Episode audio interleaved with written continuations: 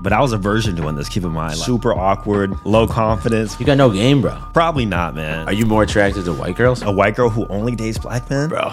Oh, bro. It's not that big of a deal. Like, why are you getting upset about it? I wasn't expecting you to be like this. How has the game changed for you as you've gotten clout, money? They will only match you and pair you with the most attractive woman on the app. So I don't even see like fives and fours. What made you choose her, right? Because you do have options. A masculine behavior, a woman who might have OnlyFans or nothing but ass pictures. I'm in, bro. I'm in. Before you go, would you like for me to make you your breakfast? I know you like four eggs in the morning and a smoothie. I'd be okay going back to living broke, man. bro. All right, Austin Dunham. What's up, man? Welcome, bro. I keep telling people welcome when I'm like your, your home state. Right. So welcome to the podcast. I guess welcome me to Miami. It's funny because we met in Venice, right? Yeah, in LA, man, Gold's Gym. Was that 2019? That was 2019. Yep. That was like a few months before the pandemic hit, right? I believe. Yep, it sure was. It was that summer, I believe. Yeah. Yeah, I was Or there with spring. Dave, my buddy, who I think you know Dave now. Mm-hmm. And we were out in like that outdoor area, and you were doing some crazy ass like handstand push-ups. Yeah. And I was like, wait a minute, I've seen that guy from YouTube before. Let me say what's up. And I, I, I saw you from YouTube before as well. Yeah. And uh, that was the that was the beginning. Then we met here maybe like two years ago, right? That was probably 2021 ish into 2021. Mm-hmm. That's when I came to Fresh and Fit. We hung out a little bit. We hopped on Fresh Fit together actually a little bit with that this the after hours. Yeah, the spontaneous after hours. Yeah. Yeah. I'm always tired on those, man. It's funny because I did that show yesterday. I got so much hate in the comments for being like tired, but I'm the type of guy who, okay, jet lag aside, because also Spain's six hours ahead. So by the time that show started, you know, I've only been away from Spain the last four days, so I'm not fully acclimated. And in Spain, it would have been like 8 a.m. by the time they started the show, and I'm already kind of uh, a little bit of a bitch if I'm being honest. Like, I'm, I'm, always, I'm always the friend who you're like, bro, why aren't you why are you going home already? Mm-hmm. But um, Hey, you stuck it through, man. I those were long shows, so I would be tired too, honestly. Yeah, people don't realize I don't think like how tiring podcasting is, because you have to be like locked into the conversation. Yeah, Facts, yeah. if you just it's not like you can sit there like mumble a little bit. Maybe I did that last night, Yeah. but you actively have to be thinking, use your brain, you know. Yeah. It is pretty difficult over a long period of time, yes. and you know when you're on those fresh fit shows and there's a bunch of girls, you have to like almost fight to speak. Mm-hmm. The path of least resistance isn't that they're going to be like, okay, now Austin. what do you think about this? Yeah, exactly. Yeah. Yeah, that's why a, a lot of times I've been on there. I just kind of like sit back and just chill because I'm naturally not like a, a really opinionated, talkative sort of person. I'm I've always been like the more sit, sit back, chill guy. So naturally, in those environments, I tend to resort back to that, and I gotta remember to tell, literally tell myself to be more active and engaged.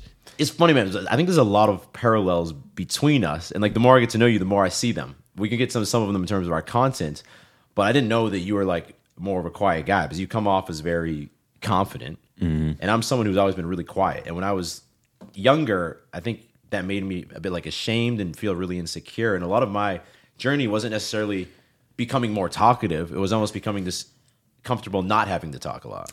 Yeah, I, I think as I've grown older, I've grown more into being okay with the fact that I don't always have to say something. I remember when I was younger, being in groups, I always feel like I have to say something because it was almost frowned upon to be the quote unquote quiet guy. I'm sure people have asked you, "Oh, why are you so quiet?" or like you know questions like that. Yep. Whereas is is looked down upon, but over time I realized and when I actually listen to conversations, people really aren't talking about anything, man. Like these conversations are really like stupid for the most part.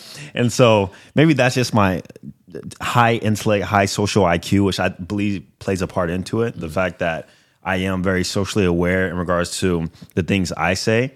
And so I think a lot of reserved guys and quiet guys outside of the genuinely just having nothing to say is that it's a fear of judgment of if you do say something how will other people perceive it so i think over time as my confidence and maturity has grown i just stopped caring because i realized most conversations aren't really high IQ anyway, according to the group that you're in.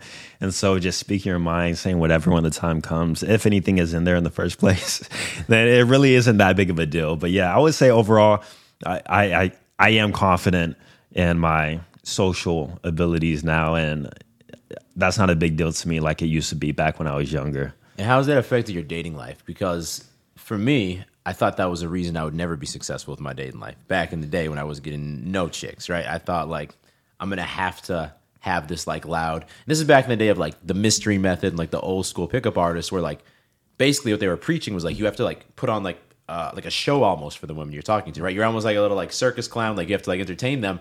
I was like, bro, there's no way I could do this like ever. Like I'm screwed.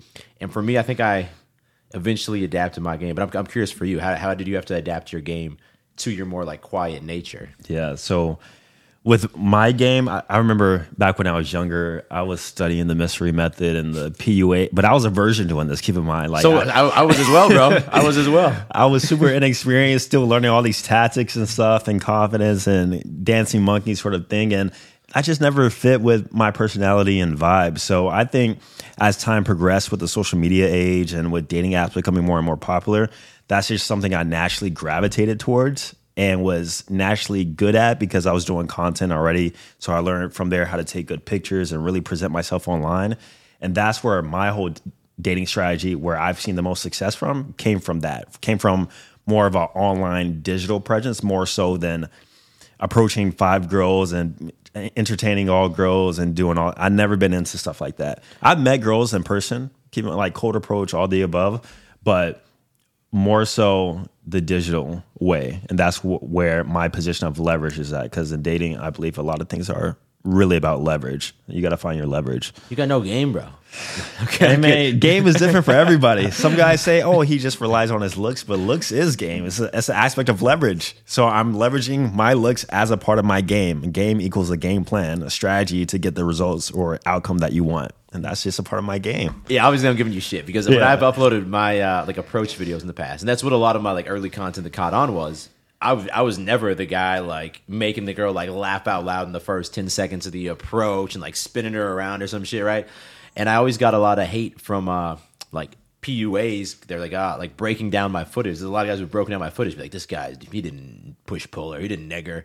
And uh, what I realized was the most important thing is just like taking the shot, right? You can have like a kind of quiet interaction with the girl. Doesn't mean you're insecure. Maybe you're, a lot of for me was maybe cutting out like awkward mannerisms when I wasn't talking, just being comfortable, kind of like you're doing right now. It's kind of like looking at the girl, taking in what she's saying. And I found what I'd call it kind of like a silent killer game where I could sit there, be kind of quiet, still have confident mannerisms. When I did speak to the girl, be okay, maybe challenging her, um, you know, allowing her to talk but just by like taking the shot at the end. Hey, do you want to hang out sometime? Yeah. Hanging out. Hey, you want to come back to my place? It's like, wait, these is just taking, just saying these things, is taking these steps, like is actually getting results, even though I'm not like, I don't know, you know, there's a wild Yeah. pickup guy. Yes, and, and that's your game plan. That's where you find what works best for you is just simply taking the shot, whether it be in a more reserved approach or a more super confident, outgoing approach. The the point in the middle is the fact that both people took the shot. That's even how back in my unconfident days, how I met my first long term girlfriend was at a party. I remember I've seen her around campus like multiple times, and she her archetype was like Pocahontas. She had long black hair, like this Filipino mm. girl, very attractive. I would always see her walking around. I remember one day at a party, it, it was leaving at the end of the year. I just decided just randomly just to approach her. I didn't think about it. I just act instinctively. And then from there, I'm pretty sure the interaction was super awkward, low confidence. But the point is, as we said before, I just took the shot. And then from there, that led to us connecting um, a few days later because I got her Facebook. I, I was too scared to ask for her number, I believe. I got her Facebook, and then we started messaging. And then she came back that summer. I was back in town. We hung out more, and that turned into a relationship, bro. All for me taking the shot, even Yeah. in a even in an unconfident way. Yeah, and doing a lot of unideal things, right? I think that's Mm-hmm. something why you also real, realize if a girl's attracted to you, you can do kind of like stupid things or like things that seem like weird, but maybe it comes off as like cute or innocent to her, as long as you actually take the shot. Because if you don't take Yeah. the shot, then the friend zone is usually what happens. You know? Yeah, that's true. So something I get a lot when I meet someone in person who's seen my content, and maybe this is like, I don't know, my girlfriend's or my wife now, like her friend or something. Uh, I get a lot like, oh man, he's like so quiet in person. Like when I watch your videos, it's almost like you're a whole different person. Do people say that stuff to you? Um, I've never gotten that. No, because I I've never been in a position uh, position to have that happen. So, for example, a girl I'm seeing her friends, they don't watch my videos. I don't talk about my YouTube channel, man. That's that stuff is secret. For the most part, any girl I meet or seeing, um, that's not for that long of a period. All they think is that I have an Instagram account. they have no idea about my YouTube channel. So I keep that kind of portion of my life and all that stuff pretty private with And even if you meet people from back in the day who knew you before YouTube, they don't they don't make that comparison. Like, oh, you seem a lot different in the YouTube video. Um, no, I maybe they have thought that, but it's never been outwardly directed or spoken to me. No, Mm-mm. I think because just my content style, we probably have a bit different content style in that regard. Whereas a majority of my content, I'm really just giving information. I might show like different personality stuff about myself, but for the most part, I'm just giving information. So it's always in a cool, calm, collected way, regardless. You know, so yeah, I never gotten that. Uh. uh Interesting. So Yeah. Sometimes of people say like, "Oh, you're like you're not that you know talkative." I'm like, "Yeah, but if I filmed a YouTube video without talking, it wouldn't be it wouldn't be much of a exactly. video." You know? Yeah, but I, I think on the other hand, what I get is that people expect me to be a certain way, Mm-hmm. and then when they figure out that I'm not, they're pretty shocked Mm. and almost shocked in a positive way though. I, I with um, girls especially because let's say I go out on a date. Just from looking at my Instagram, maybe some of my content, they may think I'm this like super extroverted, outgoing, arrogant guy, and then I'm sitting there like pretty chill, having a nice conversation, being intellectual. I think. I think that type of game is more effective, man. To be honest, and it's easier. It's way easier, right? The girl's talking most of the time, and I'm kind of just Mm-hmm. Yeah. observing. And all right, maybe I'll ask you this next, or ask you this next. Yeah, One thing I always get is I wasn't expecting you to be like this. Yeah, Every from single girls. time. Yes, every single time. Well, I guess they see your Instagram. You, I mean, you have very like masculine features. The way you've styled yourself, You- Mm-hmm. you're jacked. You're obviously confident. Maybe they, yeah, they're expecting you're going to be the the clown PUA, or not the Exact- clown PUA. You know what I mean? Like more, maybe it's more intense. Yeah, more intense, uh, more so arrogance. You know, they really think, I guess, just the way I look, it looks like I would talk about myself a lot, the way I present myself, my body, fitness, this, that. And so when I actually don't, they're pretty shocked by it. But that that could be a part of the game plan too, man. Yeah, yeah. You're almost like throwing them off, throwing them off a little bit, right? Yeah, exactly. You know, So game how is game. game is game is game. How has the game changed for you as you've gotten clout through social media, money that's came with that? You've obviously, if you look at uh, Austin Dunham video from five six years ago, you've optimized your looks in terms of your haircut, your facial hair as well. Mm-hmm. you've done some looks maxing as well. How has all of this combination changed from going from maybe what someone would consider an average dude to like a high level dude? Yeah. The biggest thing I've noticed is just the access has gone a bit easier. So, for example, in 2017, 2018, if I'm on Tinder, which it wasn't that popular then, but if I was to get on, like I would be matched with and go go out with women I really wasn't so excited about. You know, whereas nowadays I have more women just coming to me naturally. So what's an example of someone a girl coming to you? check my DMs. Hey, hey, hands. hey, where you are you in Miami? Hey, where do you live? Hard eyes, hard eye. You know stuff So like usually that. from the DM. yeah, DMs and also dating apps too. I've done experiments showing my dating app results and the difference between using old pictures versus now, and through optimizing my look, through optimizing myself as a person, through status, all that stuff too. It's just the access and the quality of women I get is just it's just risen, and this is less of a pulling teeth more so thing. And I can find girls who are You set up the date, they show up. genuinely interested in me, high interest. There, are, of course, there are girls who are low and medium medium interest, hmm. but I have so many girls who are high interest to where I don't even see the girls who flaked on me or whatever else. You know, Yeah, and I, how are dating it like a Tinder, Bumble, a Hinge? How because the last time that I was single, this was back 2016, 2017, before I developed myself a lot. I would assume that like how many like really like a, attractive girls do you actually meet on those apps? Because I'd imagine it'd be more through Instagram and the girls who are super attractive and have, and have a lot of options. Maybe they're not spending that much time on, on, on the dating apps. it, it really depends on what city you're in too. That plays a huge factor in regards to quality of women. So if you're like in uh, Oklahoma, it's hard gonna it's gonna be hard to come across more attractive women versus you living in Miami. And then here they're on the dating apps as well, just because there's so many of them. Exactly. So for from my experience, I've definitely m- met the most attractive woman from Instagram. Mm. If I had to think about the most attractive woman I've been with, but on dating apps, I would say more so not Tinder but Hinge. Man, Hinge's algorithm is like very prime. And so, if you got good pictures and you're getting good results, meaning a lot of women are swiping on you, they will only match you and pair you with the most attractive woman on the app. So I don't even see like fives and fours and So it's a little bit less like uh, filtering and digging than Tinder, for example. yeah, t- Tinder uh, in regards to quality is like it's hit or miss. You know, Yeah, I've seen that. Granted, outside the states, I think from my experience, like when I was living in Spain, uh, being single, and that may have changed. Again, that's still six years ago, but like there wasn't enough volume to use like a Bumble or a Hinge. Everyone, the people that were on there were, were on Tinder. So nowadays uh, everybody's on uh, Tinder, Hinge, Bumble, but Hinge is gaining a lot of popularity, especially with attractive women. Some attractive woman will say, "I'm not on Tinder, but I'm on Hinge." okay, you know, yeah, yeah, it's yeah. that vibe. Yeah, yeah, I got that. Now, what does your day look look like now? Right, I know you've you've obviously been on a lot of dates. Just you know, hearing some of these uh, references, Mm-hmm. you have options. What what's your day in life look like? Day in the life. Dating life. Oh, dating life. So nowadays, I've definitely slowed down. I've chilled out. Uh, that just comes naturally with being more busy with business and having different priorities in my life. I feel like dating is like a skill acquisition. And so when I was in the process of my skill acquisition, I was doing it the most. However, once I've got that skill acquisition, I am confident to say now I can literally go out on a date every single day if I wanted to. I don't want to do that. I, I'm It's a lot of time, man. yeah, I'm so tired, man.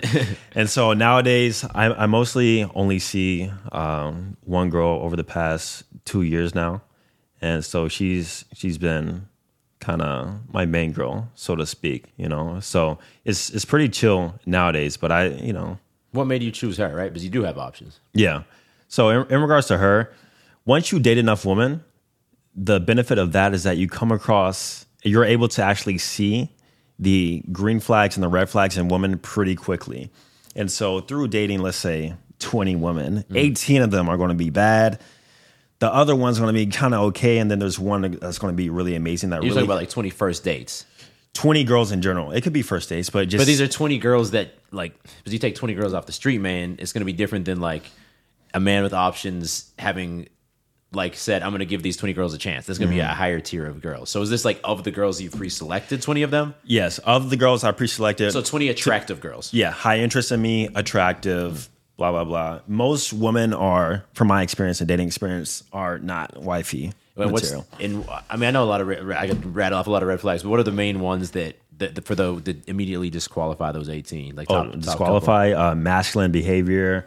Uh, I can catch up on promiscuous signs Mm-hmm. in in a woman pretty quickly. Just how she speaks, her Instagram.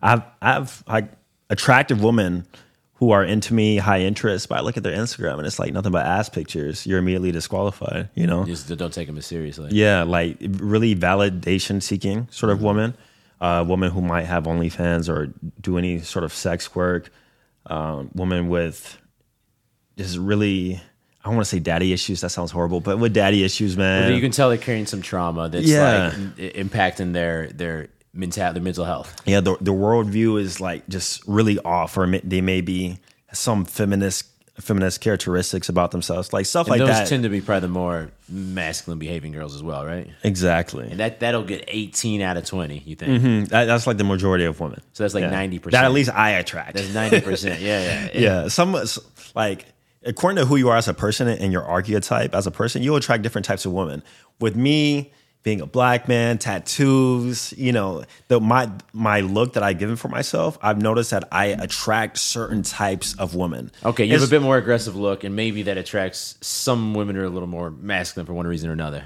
or tend to have Hoes, yeah tend to have fetishes towards black men i attract a lot of women like that Ah. and that's so a turn off for you. Yeah like if i if you're like for example like a white girl who only dates black men Yeah, and like you know that's like something a bit odd about that, maybe. yeah, like yeah. that comes off more as like a, a fetish for me. So stuff like that, I have to navigate through as a as a black man in the dating scene Okay, that okay. other people probably don't realize or would relate to. Are you more attracted to white girls? Physically, I would say I'm more attracted to Hispanic and white girls. Yeah, Okay. yeah. Okay. And it's not because I, I don't like black women because Mm-hmm. I've been with black women, I've dated black women. I have two sisters, black mom, obviously. So Yeah. I've been around black women my whole life. Yeah. But I like who likes me. That's a part of my dating strategy. Okay. And what I've realized through my dating strategy is that Hispanic and white women love me. Well, yeah, I, yeah. I check my DMs, I check my matches. White, Hispanic, mix. It's rare that I come across an actually attractive black woman who's not overweight, who doesn't exude masculine characteristics, and it's just overall less volume. You know, it, because that is a minority black woman. It's rare that I actually really come across one who actually hits all that too. It's super rare. Okay, so 20 girls, 18 roughly, 90%, that'd be also 9 out of 10, have some red flag where maybe you're just going to keep it strictly casual, or maybe you're not even interested in that. It's, it's not pleasant to hang out with them, or there's just like they're fighting you to be like the, the masculine energy and the dynamic. It's like, I, I'm not interested in that. Now, this remaining one or two girls, what because they've they've essentially not maybe proven themselves. They've just not they've had a lack of the the the, the negative red flags, right? Mm-hmm. So what did the girl who's your main chick now have that made it? Not only does she have like a lack of negative things, but Yeah. like I want to keep her around for a Yeah. couple years, man. Yeah, I think it comes back down to given value. She just gives so much value to me, man. Like where I don't have to ask for it. what's an example? Like early on in the dating stage, might stay the night or whatever. I got a call in the morning. Um, instead of let's say the rest of the girls leaving or you know bye whatever. Before you go, would you like for me to make you your breakfast? I know you like four eggs in the morning and a smoothie. Let me do that for you. Here are the ingredients without me having to ask. Mm-hmm. That's value to me. Mm-hmm. And I didn't have to ask for it. That's super special and rare to me.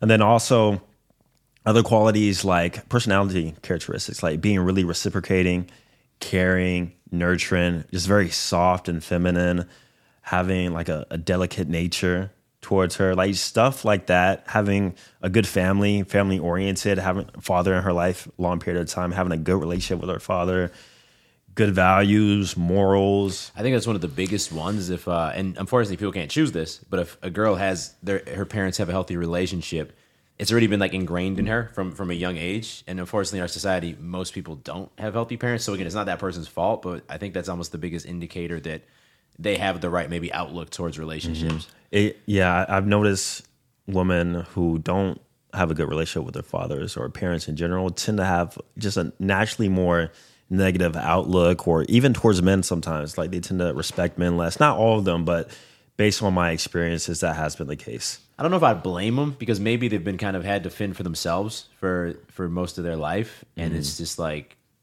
in order to survive, and maybe I don't mean literally, but in order to like you know operate on a day to day basis, maybe they've had to be more independent, right? And that maybe that makes them a little bit less quality of a dating option, but yeah yeah, and you're just not the girl for me some, some, some other guy would be totally okay with that but just for me and where i'm at in my life with everything i built for myself i want a girl who just already gets it and so girl number 20 she just already got it man yeah, yeah okay, nice. yeah I will say that I've experienced.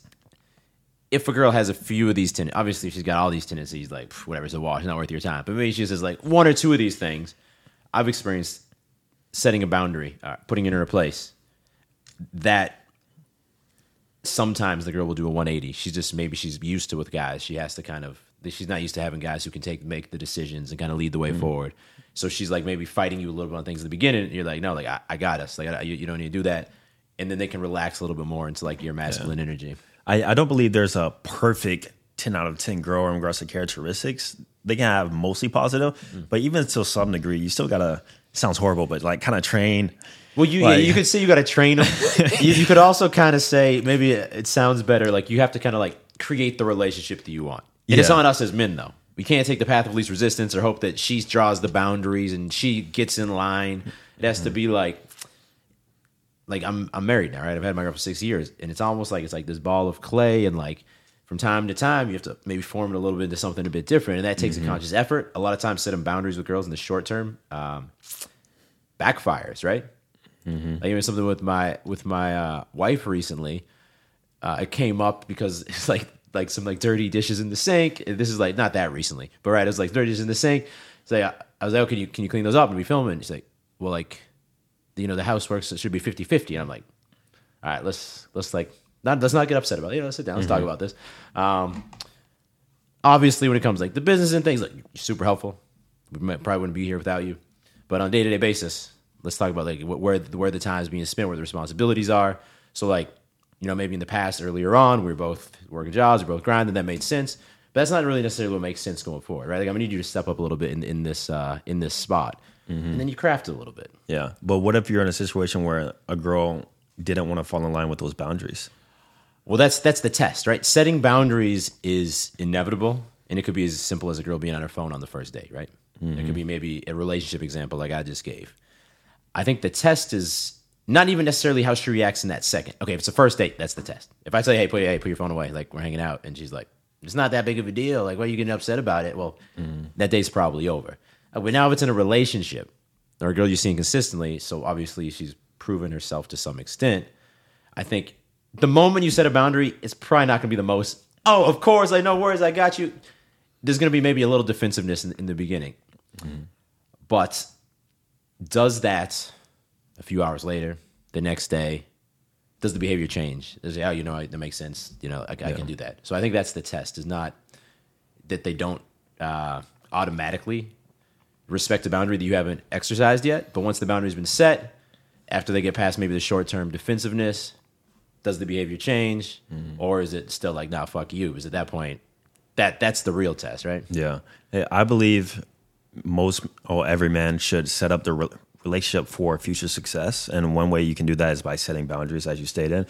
But another way is from going through a vetting period, because what do most guys do? They cuff a girl after a month of knowing her, three weeks, sometimes even faster than that, either due to pressure or because like they're the most attractive girl they ever been with. And so through that in itself, you're setting up your relationship for failure because you haven't thoroughly vetted out the girl and set boundaries before you actually got into a relationship with her.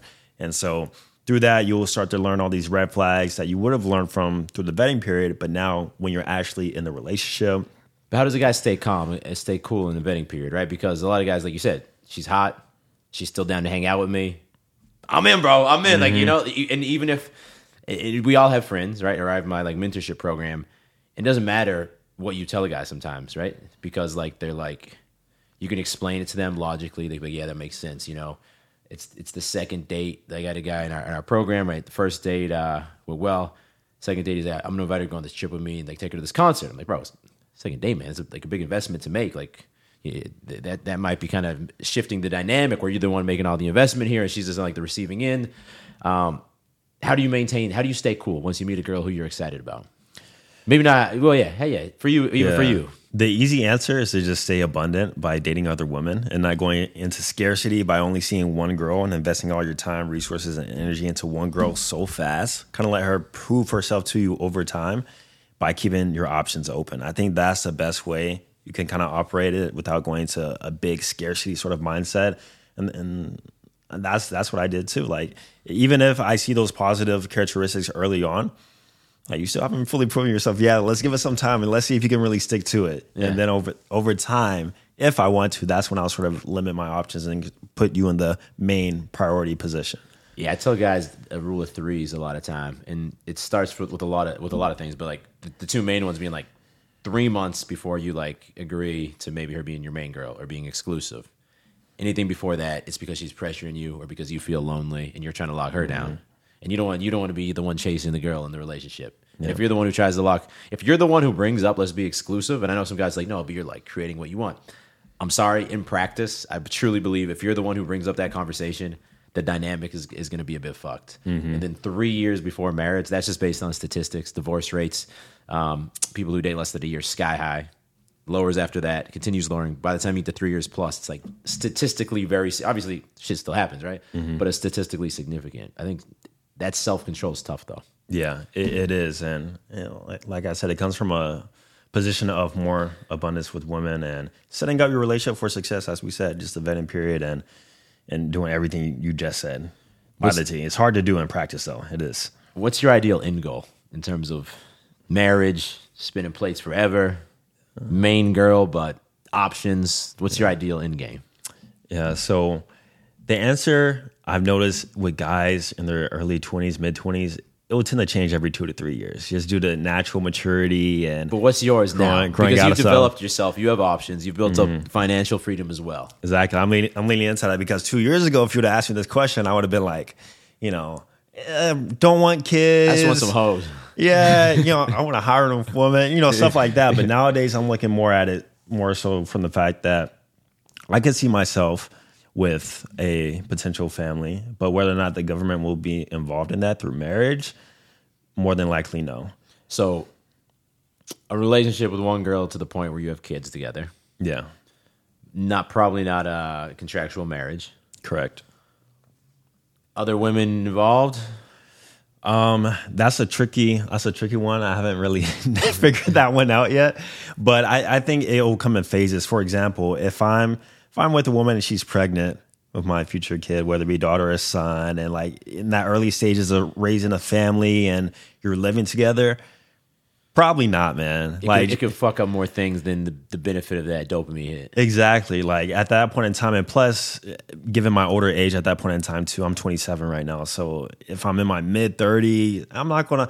I just have a hope that I'm not gonna want to do that. you know. You're like, I hope I can be that. I can have that discipline. Yeah. I mean, I'm just hoping that I'm not gonna want to do that whatsoever at all, and I don't think I would just for the betterment of the family dynamic because though people I've met people who do that and this it always causes some sort of issues whether it's jealousy or contentment. There's always some issue. I've never seen like a perfect arrangement to where everybody's honest with each other and that's happening and you're raising a family.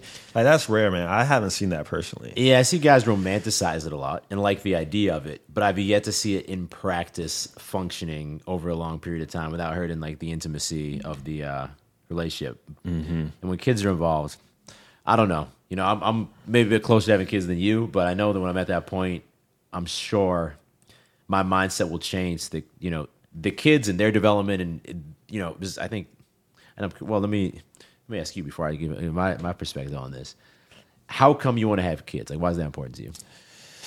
I want to have kids because I believe I just have this innate biological want to replicate myself. And I think that's just natural. Like I- I've I built myself up to be this person. I just want to instill knowledge into another potential human being who also just happens to look like me too. I think that's just a cool idea in itself. It's wholesome. yeah, you know, and through you know learning the red pill and all these manosphere talking points, I kind of navigated away from. I always thought that way, but I kind of navigated away from that a little bit because I was thinking about all the cons of having a, a kid with a, a woman, especially less if you don't marry her. Yeah, Yeah. you know, she oh child support. She's gonna take it away from me. Like, I'm thinking all about Alimony. Exactly. I'm thinking about all the negative stuff, right? And of course that could happen, but I still think the pros of having a kid outweigh any cons that could potentially happen. And I believe that the way I set my relationship up and just how smart I am with stuff in regards to that aspect of things, that's very rare to happen to me. Well, that's the average marriage, 50% chance of failure. Mm-hmm. If you're a guy who's built yourself up and you go through the vetting process, you avoid red flags, you're crafting that relationship, training her, and you decide to get married, you choose that, you wait three years plus. It's not you're not going to fall into the average statistics. That's true. You can still get divorced. My marriage could still fail. Mm-hmm. Anything could fail. But that's the one thing I, I like to, to point out is like, you trying to live an average life, bro? The average business fails. Mm-hmm. Average person's probably what? Overweight, has a bunch of health problems, Yeah. not making any money, broke. So you, I don't want to be compared to like the average statistics. Yeah, that's true. I've, I've never, I, I take account for the average statistics, but I never relate to them. And I think it's- I just, I'm just not average. Well, Like- and it's okay. No, it's good to be aware. yeah. marriage isn't just automatically going to work out. It's not going to be this rose-colored glasses. It's it's it's, Mm-hmm. it's beautiful. There's no no issues. Um, but yeah, I agree with you. I don't relate to the average statistics. Yeah, exactly. So I'm gonna set myself up for success and a higher percentage to be the exemption or exception to the average statistics. And if I do do so rightly, then I believe I'll be set up for success for a long period of time. You know, but I'm still aware of the potential cons too. And what are your so what are your fears in terms of a marriage, other than it fails and you're paying alimony, or Mm-hmm. maybe that's not even say marriage. What are your fears to settling down with one girl and having a family? the fears is mostly just protection of my assets. I think that's the biggest thing. Once you build up certain assets about yourself and, and business things, to realize that that can be taken away from you in whatever percentage, whatever, uh, really is the biggest con to me. And I don't like the idea of how somebody can be rewarded for waking up one random day on a Tuesday deciding that they don't want to be with you anymore. Like, I just don't like that I- idea, you know. So, but on the opposite hand, to the, from the woman's perspective, I understand marriage does provide some sort of insurance for me to not do that because Like I'm committing to you. I'm gonna go through pregnancy probably for you, and like, and you're just gonna leave me high and dry. Yeah, and that's where the woman just has to trust me. No. that's where trust comes in, man. I trust myself more so than I trust a woman, honestly, even if I've been with her for a very long period of time. That's, I mean, self trust, man. Self trust is kind of self confidence as well, right? Like Mm-hmm. I trust that when things, if the situation gets weird, I can still keep my cool, kind of be calculated, figure Mm-hmm. Yeah. shit out. But can I trust you when you're 17?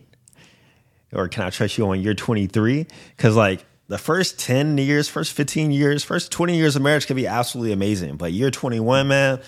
Is this the one? Is that you, one? you You're never, 21. You never know, man. based based on what I'm seeing, because I I don't compare myself to the average, but I compare myself sometimes to like these high status people who are in marriage- marriages. For example, Dr. Dre, this person who got divorced, this person, and it never really happens in like year four, year five, year six. It's like married 16 years, married 18 years, married Yeah. 22 years, and I'm like, ah, what happens after year 20, man? Time will tell. Yeah, no, it's true. And I, but I'm also high status people don't necessarily vet their relationships, right? I think there's a lot of we could probably find a lot of examples of. uh Oh man, Fresh Fit yesterday. Kanye. They, were- they were talking about yeah, well Kanye man, anyone dating a Kardashian, right? But like yeah, they were talking about someone yesterday on Fresh and Fit. Uh, I, don't- I, I don't. It was some professional athlete who's just like having babies with like OnlyFans stars and stuff, and it's like He's just stupid. Yeah. you're setting yourself up for that, man. Yeah, that's Yeah. not gonna be year 21 though. It's probably gonna be year zero. Exactly. most most people are stupid, especially if you didn't have options in the first place, and now you're in a position of status and wealth where you have those options and you don't know how to act. That's where people act stupid, and that's With money as well, right? People get Yeah. rich overnight. Yeah, yeah, yeah. Mm-hmm. So that's why I'm glad that everything has happened slowly for me in regards to money, in regards to a woman. It was a progression over time. I didn't wake up one day and have a million dollars in my bank account. I didn't wake up one day and have like nine out of tens wanting to bang me. You know, it is it was the six to the seven to the eight. you know, it happened slowly for me. So No, for me as well with money, uh, I think that's a blessing, right? Because I developed very like strict financial habits. I have still have a deep fear of going broke, but because of that, yeah, I had a lot of. I bought my first car was like Audi for like 35k. It was a used Audi, right? Like 2017 A4. I probably bought it 2018. 35k. I was like shitting my pants buying that thing, even though I had many, many multiples of that in the bank account. It just something felt wrong about it, you know? Mm-hmm. Yeah, I I'm a big believer in just delaying gratification too. I had a a C8 Corvette when it first came out. Nowadays you see them everywhere, but in 2020 it was rare to see them. I was in Miami actually. I was walking out of the hotel. I saw this white one. It was beautiful, and I love. I already have a Camaro, so I love Chevy, and I always love the Corvette, especially the new ones. Yeah. I was like, man, I gotta get this. Like this is it just I just had to do it. So I searched on the dealership and there was one being sold in my city for a very high premium too. Keep in mind, a lot over sticker. I, am not sure if they still go over sticker, but at the time, 2020, a lot over sticker. Yep. And so I bought it the next week, man. And then that process uh, through driving it and, and all that stuff, it was fun. But through that, um, I tend to learn what real happiness is for me. And it doesn't come in the form of material items, I'll let you know. You, know, even though that's promoted a lot on Instagram and stuff like that, I, I find joy in experiences and freedom of travel and stuff like that more so than like sports cars and all that stuff. Watches. Cars are nice. I do like cars, but I would agree that I would rather have a year of travel plans than a nice car. I'd rather. But if you could do both, why not? No, But, yeah, like- well, no, that's the point. When you get to a certain point of uh, finances, Mm-hmm. now you also have. When you talk about having options with women, you also have options with like your life. Right? I get the car, and we'll take the vacation, and I don't know, I'll buy a bunch of new camera gear or something, right? But Mm-hmm. Yeah. like, uh, or build way too many houses. In my case, like Mm-hmm. it's got this damn cycle. But um, something else that brings me a lot of happiness, I've noted, is just pushing my boundaries and my limits.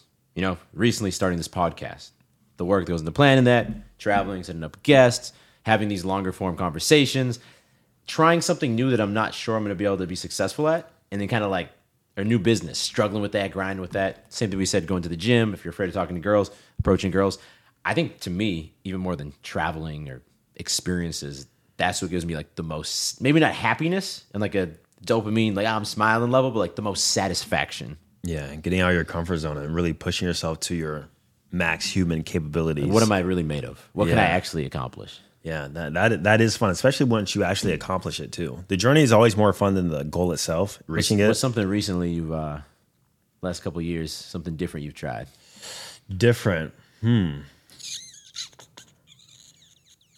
I feel like I'm always learning something, right? Like, but it's still in the same aspects of the medium that I'm trying to get better at, whether it be business, fitness, dating, relationships. So to pinpoint like a super new experience or something completely out of my comfort zone, I'm not sure if I can really tackle and say anything regard. Oh, I, I guess I started a new business a year ago. That's something new that was out of my comfort zone. That was a risk. Which business? Uh, my digital Romeo mentorship, teaching guys how to, Oh, that's right. We talked about Yeah. that when you were in the in the phases of starting that up. Yeah. you know, creating new social media accounts, uh, pivoting more to my vlog channel from fitness within the past two years. That was something new for me that I took a risk on. You know, so it's all within the same aspects of each other.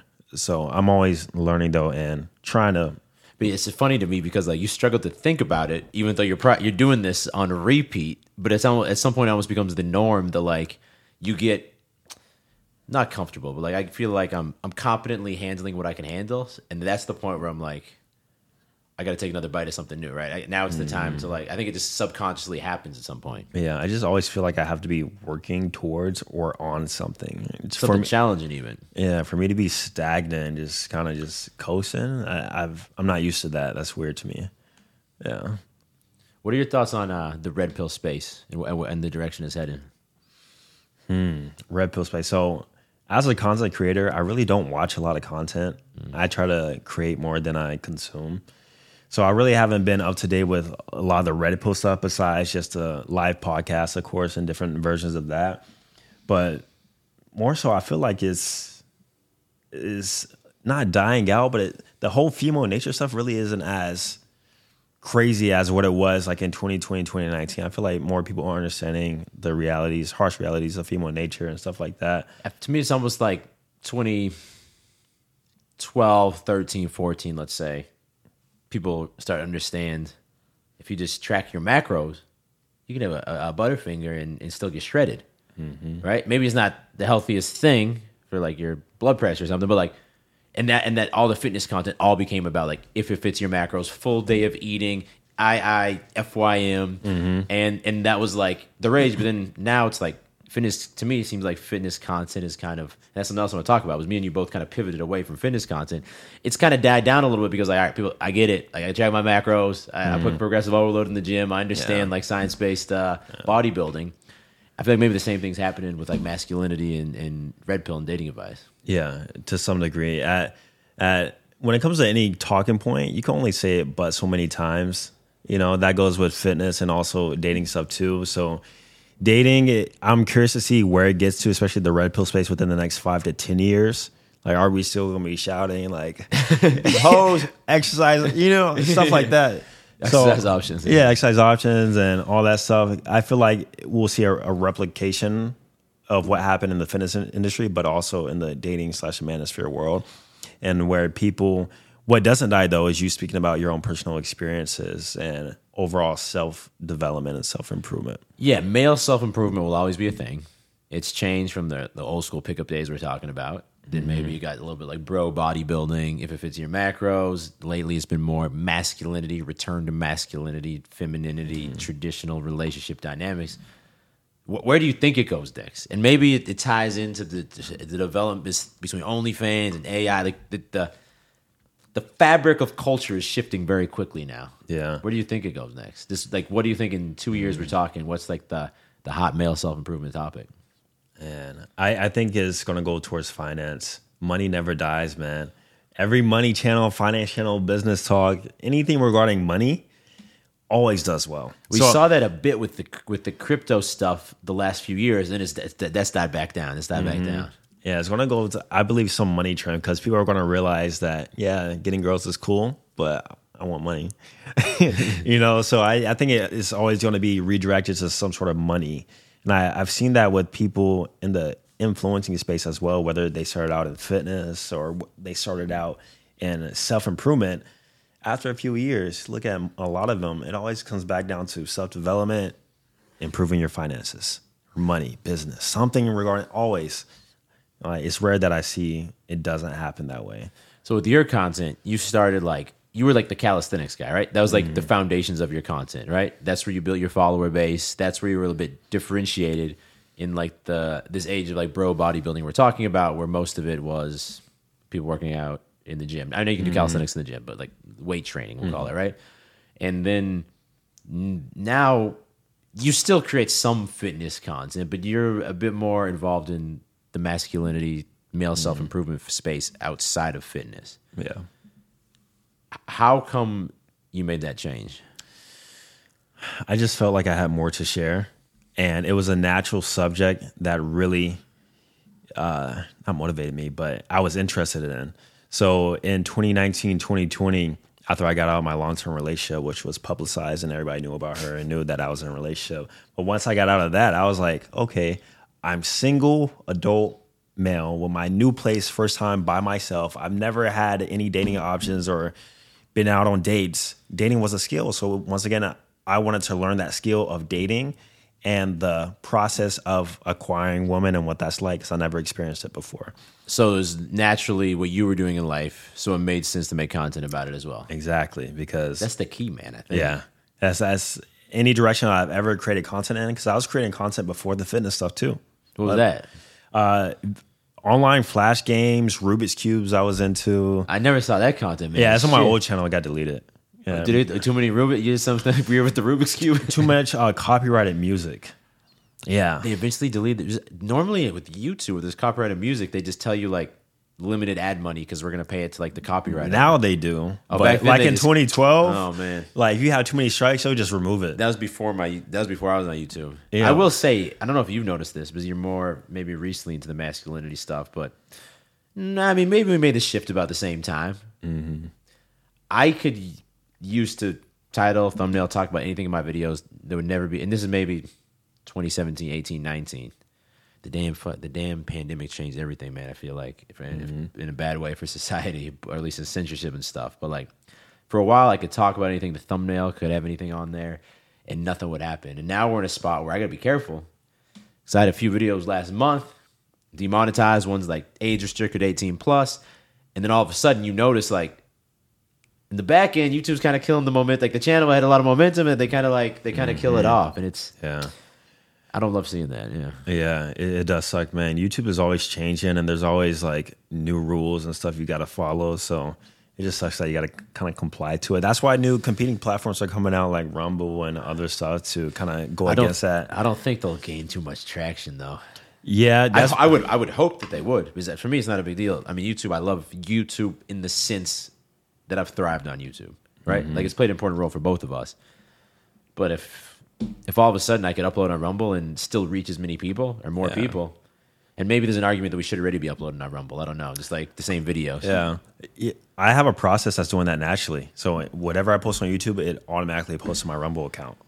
So maybe you should what, start doing what that. What percentage of views do you see on Rumble versus YouTube? Bro, I don't even check Rumble, but I know it's like None. Crazy low. it's very like five to twenty views a video. Man. Oh, really? Oh, okay. Super low. So that's probably not even worth the. I mean, well, you, if you automate it, I guess. But it's backed up. I see it as a backup. So for whatever reason, if my YouTube channel was to be deleted, oh, at least I have everything backed up on my Rumble ah, account. So instead of having like a Dropbox, at least it's on Rumble. Exactly. Ah. Yeah, automatically without me doing anything, without me paying for storage, automatically. That's what I like. So for you, and I don't see you talk too much about politics and culture war stuff. Mm-hmm I'm but, not big into that. No. Yeah, but and that, that's why I'm actually curious, right? Because I, I talk to someone who's really into that. I ask a question like this, I'm gonna get like a, a thesis they've repeated 20 times.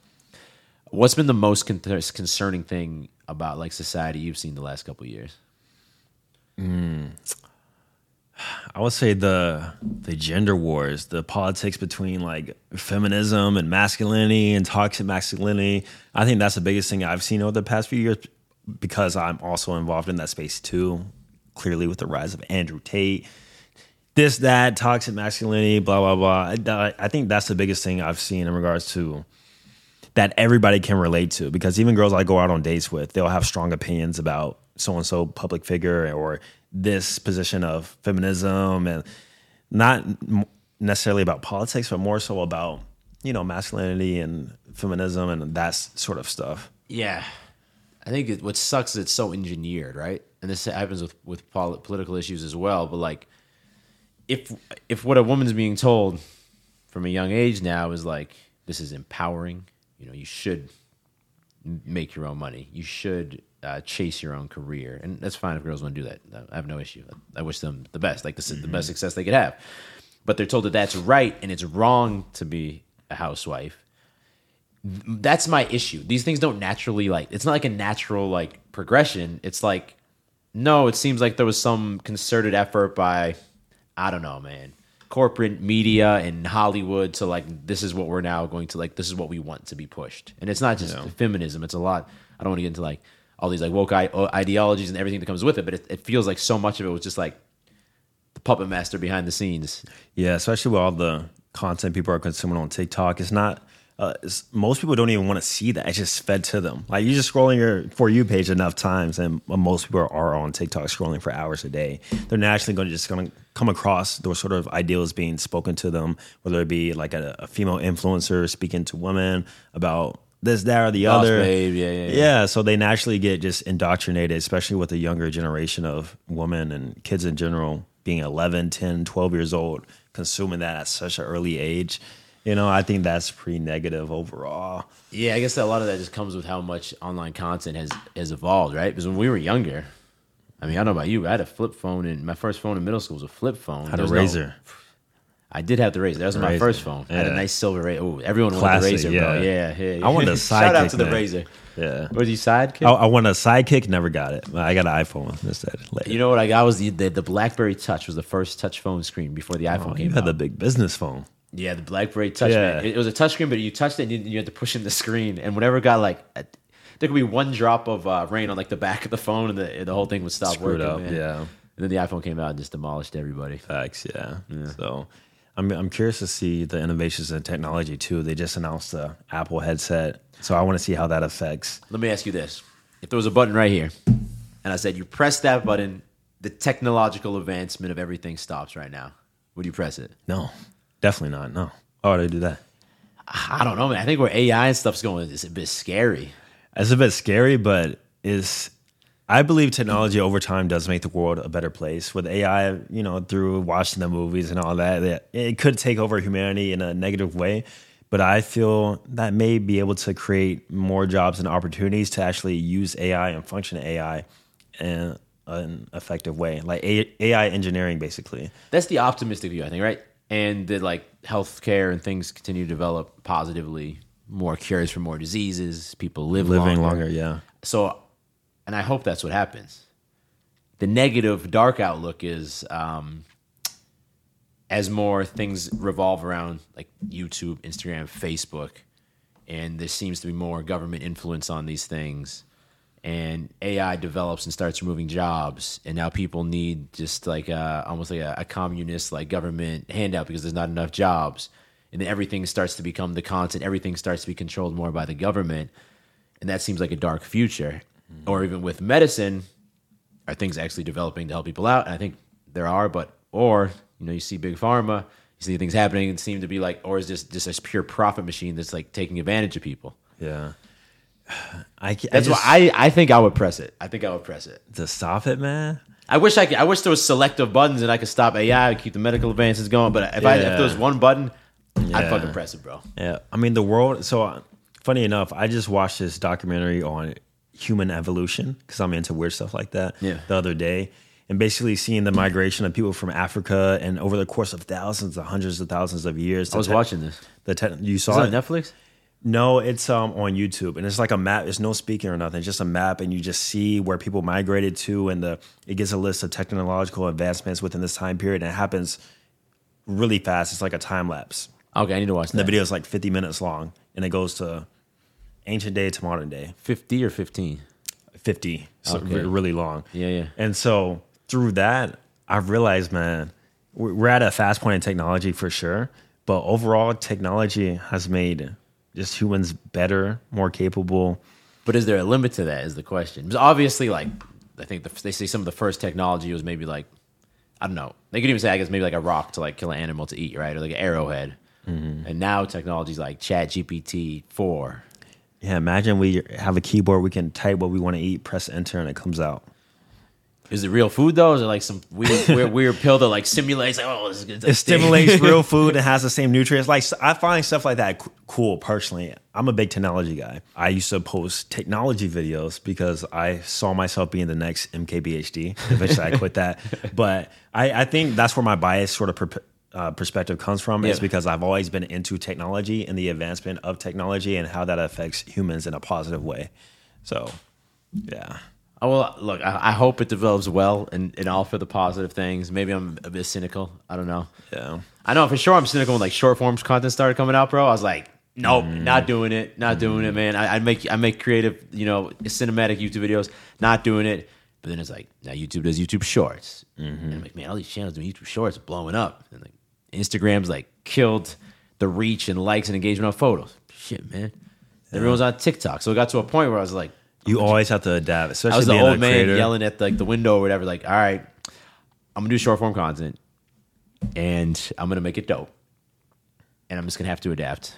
Exactly. Either adapt or die. That's natural selection. That's the way it's always been, man. Yeah, Yeah, and now it's like that with the technological age and the ever moving pace of social media and content. Do you see how long do you see yourself making content for? You're 27, which I didn't realize you were that much younger than me, bro. I'm 33. so, like, I don't know. Yeah, man.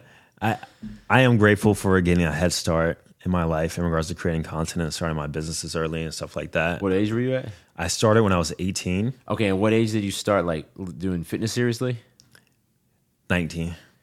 And what age do you start dating seriously? Is that that was seems after that one relationship ended? right? Uh 24. Okay, and you were but you were building in the business. What time did you? At what point did you start like monetizing or selling your own products or courses? When I was uh 20, 21. Damn, bro! I started my YouTube channel when I was twenty My age. That's crazy to think about. Yeah, right. That gives me more hope, man. yeah. Like, Man, like- I don't. I don't know if I want to know you in six years though. Slowly, I'm gonna hit a button to stop Austin Dunham. right so i am grateful like really grateful from the fact that i did start so early and so young but also at the same time because of that i do think about the future a lot more because since i've been in this industry for almost a decade what does the next decade look like? And that's hard to say you know? In regards to creating content i can't see myself not creating content unless i'm literally forced to not to either through health reasons or just literally no like two views like Two li- views. literally nobody's watching If myself. I get three views, then I'll stop. Hey man, three views. I, I'll make those three Then I'll people stop. happy. Two views. Even if I get a hu- few hundred thousand, I'll still keep doing it because I naturally just enjoy few creating. hundred thousand views. Yeah, no, a few thousand, like two I thousand, three thousand. I'll still keep 100,000. creating, man, because because I started creating because I actually like doing it. I didn't expect to see any sort of return, profit, Clout. none of it, man. It just happened just naturally by accident, almost. But that's what I see with most people who I meet. At least most people who've been in the game for a long time. Mm-hmm. I, me and uh, my buddy Max talk about this a lot, right? Like people who get, and this is the problem now, right? Was we got into it in, a, well, if you were, you got into it even before me chronologically, but we both got into it about the same time. You're just six years younger than me, right? At that point in time, it wasn't this glamorous, I'm gonna get rich thing. I thought, bro, if I can, what I always told myself is if I can like grind up enough followers and grind out enough products that I can be making like 100K a year working for myself, man, that's gonna be the best shit. That's gonna be the coolest shit ever, Yeah. man. This is gonna be the best. And now it's developed to a point which is, I mean, beneficial for us, right? Because it's, um, this is where people's attention is more than cable news or even Netflix. You could argue, um, it can be very, very profitable. But I think the problem is a lot of people getting into the game now. They go in, I'm gonna get rich off of this. For I'm gonna profit get bitches first, off yeah. of this. Yeah, yeah, yeah. And it's uh, it's tough because you're someone who I know is also in love with making content, like I am. You've been doing it for a long time, and uh, I agree. I don't know what that will look like in ten years, but it'll be something. Yeah. Even if I think about this too, like I, I have the fear of going broke also and like just losing all cash flow. Yeah. And I have the confidence in myself through my skill acquisition of managing my own businesses and creating content that I'll always find a way. Well, you Like, did no it doubt. once. Well, you did it more than once. Really, if you have multiple businesses, you've done it more than once. Yeah. Granted, once you have the social platform, it is like an advantage, right? Because it's Mm-hmm. the initial audience for the product. But um, And learning how to gather attention on social media is a skill in itself that I've Yeah. replicated across t- now two channels. and if we were really broke, you would have to, or I would have to, after like being mad and hating myself for a while, like I'd have to reframe it as like, okay, how do I turn this into like the best thing that ever happened to me? You know, how do I come back even? How do I rebuild this shit even stronger? Mm-hmm. Yeah. So uh, I have also never had any sort of corporate nine to five job or anything like that. My last job was at Home Depot when I was 19 years old, between my freshman and sophomore year in college. And What did you do at Home Depot? I was the guy who pressed the, car- the carts up and helped the contractors load their cement that they bought in the trucks. Okay. I worked from 7 a.m. to 3 p.m. Monday through Friday, part time. And that was just a little summer job. And that's the last, last job I had. After that, I started um, getting like you, little YouTube checks. And then that's when I started my business. And then ever since, I never looked back. It was like a snowball effect, little by little. Yeah. hmm So, but that wasn't my original path, though. Like, not to go too, too deep into my story. Originally, I started off as a R, ROTC cadet in college. My original path was to join the Air Force as a lieutenant, and I dropped my fourth year, my senior year in college, to go do YouTube and business full time. How many months did you have left? Was it first semester? uh, first semester. So I had a, all the first semester and second semester left. But at that point in time, I already knew my job. Once I contracted, once I graduated, what I was going to be, I've sworn in. The Air Force started paying me. I was a contracted cadet with a assigned job already So how come you how come you quit? because I was making more than a lieutenant Through YouTube already. through YouTube and business. Yeah. Huh. Yeah. And so I, I Did you left. face it. a lot of resistance from like family and friends? Definitely not. My mom was like, She well, she didn't want you to go. Yeah, she didn't want me to do it in the first right, place. Okay, okay. um, and nobody else really cared. Is is more about through my audience because I was sharing my decision. I was like ROTC or this, sharing it with at, through vlogs and all that stuff, and people were like, you know, uh, do what's best for you, and it wasn't no resentment really. Everybody supported the idea. That's Yeah. dope. That's dope. No, it's dope. You, your mom supported it. It's dope. I, that's also something. Uh, when I quit my software engineering job, I faced more resistance, honestly, from my friends than my family. My parents were super supportive, and it's huge. It's huge. Mm-hmm. Huge. So yeah, it all worked out, man. But regardless, like I said, I would I have enough skill acquisition now to where I would I'll find a way to do something. Yeah, and I'd be okay. I'd be okay going back to living broke, man. There's some, there's some like simplicity. Not that I want to be broke, but there's some like simplicity in like. I'll you- be you- okay with being broke. Said no one ever. I'm so I'm so afraid of it, and that's one reason for the multiple income streams. I think in multiple businesses, like really protects. It's like an insurance policy against that. Like I'd mm. rather have five businesses that make 500k a year each in profit than having one business that makes what would be uh, five million in profit. Like even though I'd be making maybe I don't know at that point you're making twice as much maybe not but like you know what I'm saying the, the Yeah. principle is I'd rather make a little bit less for more streams because there's a, a degree of uh, stabi- stability and security that comes with that. yeah, one goes away, you still got four more. You can replenish that one. You know, you can work and shake and maneuver. I think it's also easier from my, my experience to build a business to let's say 500k a year in profit than perhaps scaling one to 5 million in profit. Yeah, it's, it's that's pretty tough. Yeah. Yeah. Yeah. I personally haven't reached that point yet. I haven't humbly, reached so five. I have not reached five million in profit from one business. No. yeah, No. yeah. So I'm still working on it, man. So from my experience, that's tougher. Mm-hmm. I want to talk about a couple of videos you did. So one you DM'd, you got permission from your followers, and you DM'd their girls. Was it their girlfriends always, or was it just like girls they were seeing? I would l- let them tell. I would tell them to let me know whether or not it was a friends with benefits or a girlfriend. For the majority part, it was girlfriends, especially for the videos. Yeah, Okay, and the idea was you were seeing if you could not just get a response. Was it actually setting up a date, or just getting their contact info with like the the the preposition that we're going to set up a date? yeah, that one. Contact info with the idea of Like, that we're going to meet. sometime. Yeah, Okay, and what, what what for? Let's say for the ten girls on average you messaged, what percentage entertained the conversation versus shutting it down? Mm-hmm. What percentage actually made it to like, yeah, let's go on a date. Here's my number.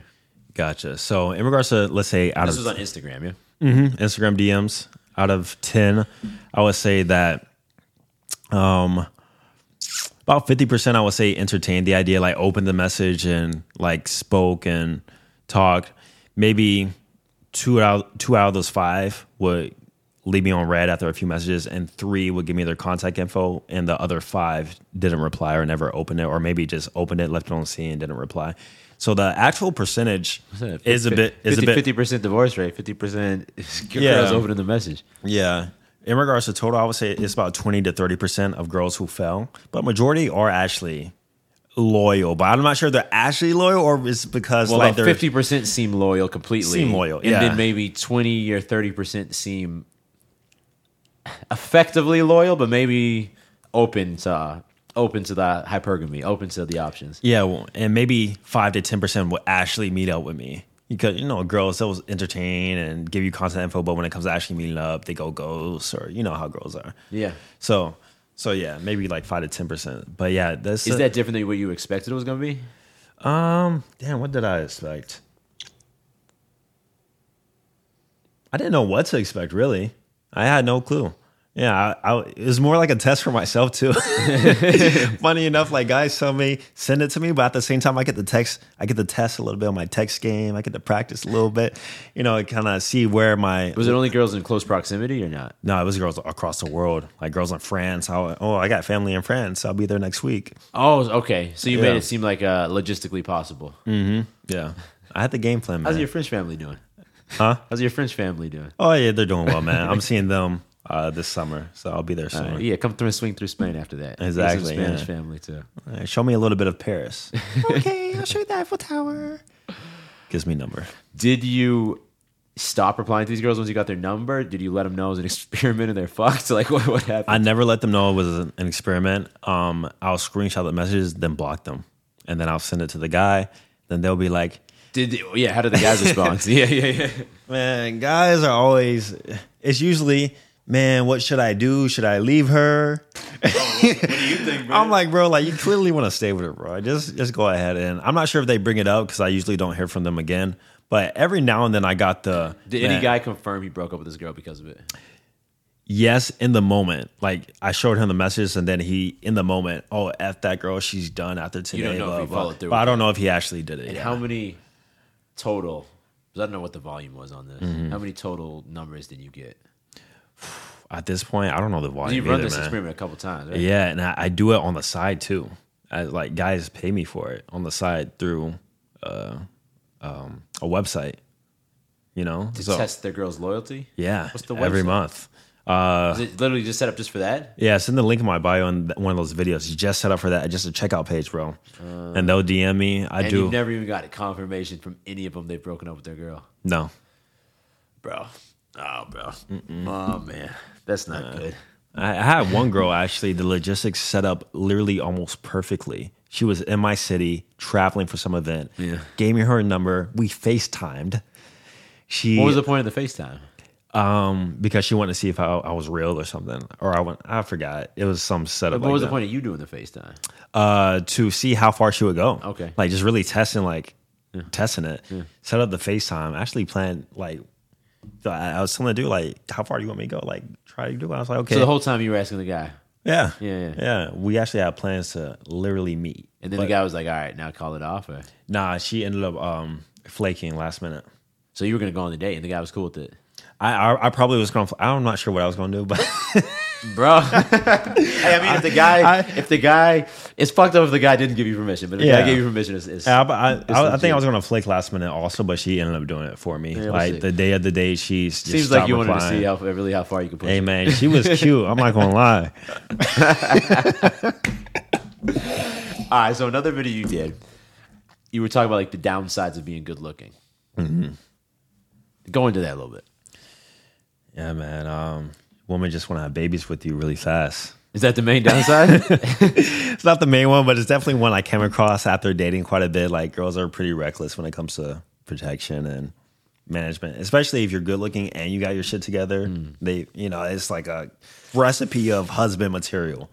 Which I, yeah, I think that's like a maybe at the heart of the of, of red pill or female nature, right? There's very few guys out there who are good looking but let's put it bluntly: good looking, rich, and not completely shitty people. Yeah, very hard combination. There's very few guys like that. Yeah. So alongside with that, just other perspectives of other people through males and females. People just think you're more arrogant. As I stated before, I get the whole you're not you're you're different than what I expected conversation every single time. Um, just negative connotations of you before you just you even speak with the person is what I've noticed mostly. But it's just definitely more positives than negatives than cons. But I did want to make a video given my perceptions of things people really don't think about think about when it comes to making yourself more attractive because everybody thinks it's just all positive all the time. For the most part, positive. For the most part, positive. But there's a couple things to be aware of. Because that Yeah. video did really well for you, yeah. Mm-hmm. I, yeah, I guess a lot of guys related to it somehow, some way. I'm always surprised to see that. or it's more. maybe Everybody- it's more like a pattern interrupt. Maybe it's like, wait, what? Yeah, like why is handsome bad? Yeah, yeah. Maybe yeah. that's it. Yeah, Yeah, it's like, wait, what? that's more better way to. It might have been the opposite. It might have been guys because I feel like guys also, and you maybe see this in your digital Romeo course. Guys underrate themselves a lot, and it might be guys more who are like, maybe there's validation here that I'm not attractive, and maybe this can make me feel better about being not attractive. I find the opposite, man. That guys overrate themselves. Actually, Really? yeah, I think a lot of guys. Well, I see it in my coaching program. A lot of guys think they're super unattractive. We kind of uh, get on them to, hey, bro, you got to change that haircut, man. Hey, bro, you got to, you, you can't be wearing those pants outside, man. You know, let's let's let's wor- rework the style. Let's rework the grooming a little bit, and then let's get you a actual photographer to take some decent photos of you, and then they will go from looking like something every girl is going to be swiping left on to like, oh man, I'm getting you know steady dates now. yeah. From a four to a six point five. Yeah, Yeah, I think. I mean, it depends how rough a guy starts, right? You mm-hmm. could maybe have a guy go from. Okay, short term, maybe yeah, maybe short term plus two, but like if you also work on fitness and money, then you can. yeah. All that stuff are multipliers Just for about sure. any dude could get to probably like a seven or eight, yeah, in- incorporating money and confidence into Mm-hmm. the rating system, not just like photo. given that they don't have any genetic disabilities or for- formalities in that regard. 'Cause Yes, yes, Regarding black pill content, I feel the true black pillar exists. yeah. The guy who's five foot four, A little super recessed chin, yeah, crazy like A little bit eyes. cross-eyed, yeah. you know, stuff like that. So as That's long as you have a baseline Yeah. to improve from, The good news, even if you're that, you can still get fucking rich, man. Even you know, even if you're in that spot, you can still Yeah. get rich. But dating's gonna be tough. hookers, yeah. hey man, hey man, we don't make we don't make the rules, man. Yeah, it is what it is. But most men aren't like that though. That's the thing. Most men are actually No, that's a baseline average. That's yeah. a small, small percentage. Yeah. Most black pillars are the guys who say that they're ugly are actually just average looking dudes. Average looking dudes who not take any personal responsibility for their appearance or any part of their life. Usually, right? Mm-hmm. Yeah. They're kind of like, and that's the that's the bad part of the red pill. The only bad part is that you have the black pill guys who use it as a, a cop out and a reason to not even try. Exactly. And it's like, man, you have some potential here, right? Just- Yeah. yeah. Yeah, change your location or something. Like there are variables you can. I think that's do. the big one. That's Yeah. that's one of the biggest things I say is just change your environment, move somewhere you don't know anyone, turn your life upside down, man. Mm-hmm. Things are gonna change. Yeah, I'm that happy might to me too. That's make sometimes that's what makes you feel like, all right, I got to be the fucking man now. Yeah, I got to be. I got to actually. Like I, I set the bar here, and I I, I got to get here. Otherwise, I'm moving back to my hometown, feeling like a complete loser. And some people that will happen to. I mean, but it's Yeah. like, It's rare that I've seen a guy who actually tried to like actually put in a, a big effort to improve their dating life and attraction with women and not get it. Like, yeah, no, hundred percent. It's different because there's some guys who are looking for the evidence why it's not going to work for them, mm-hmm. and that's like, well, I went out and had a, professional pho- photographer take a few photos of me, and I'm not going to match this, so I'm done. It's done for me. And I'm like, yeah, but you didn't take any of our advice in terms of like your style or your grooming, so like, it's not really a valid. Or this mm-hmm. guy took headshots of you that look like they're wedding photos or something, bro. Like this, you didn't, you know what I mean? Yeah, sometimes you gotta be realistic too, because those same guys are aiming for the eights and a halves, nines. You got, the like you said, you got to climb the ladder like you did, bro. Like I did too. You got to climb the ladder. Yeah, you gotta climb the ladder, and sometimes like to some degree date within like your range. You know, if you're if you objectively if you're a six and a half, maybe don't go for the nine blonde with blue eyes and big boobs. You know, And then, ex- yeah, and then take that as the evidence that no girl likes you. exactly. Yeah. you know, so be more realistic for your, yourself. Yeah, cool. Well, I think uh, that's all I got. Obviously, I'm gonna throw the links below to your YouTube, your Instagram, anything else you want to uh, make people aware of? Ah man, just Austin Dunham, Austin Dunham vlogs. Just search the name, you'll find it, man. Everywhere. TikTok, Instagram, YouTube. Appreciate it, man. About to hit a workout now. Yep. Let's go. Full body. You're a full body guy, right? I'm definitely not, but we can do it. You're not? No, I like to split up my muscle groups. Oh man, the problem is I did a full body workout yesterday, so I don't know today. I think I gotta. Did you work out yesterday? I, yeah, I did lower, so I can do upper. Upper and maybe like RDLs or something. okay, yeah, All right, all right, all right. that's fine. All right, Deal. cool.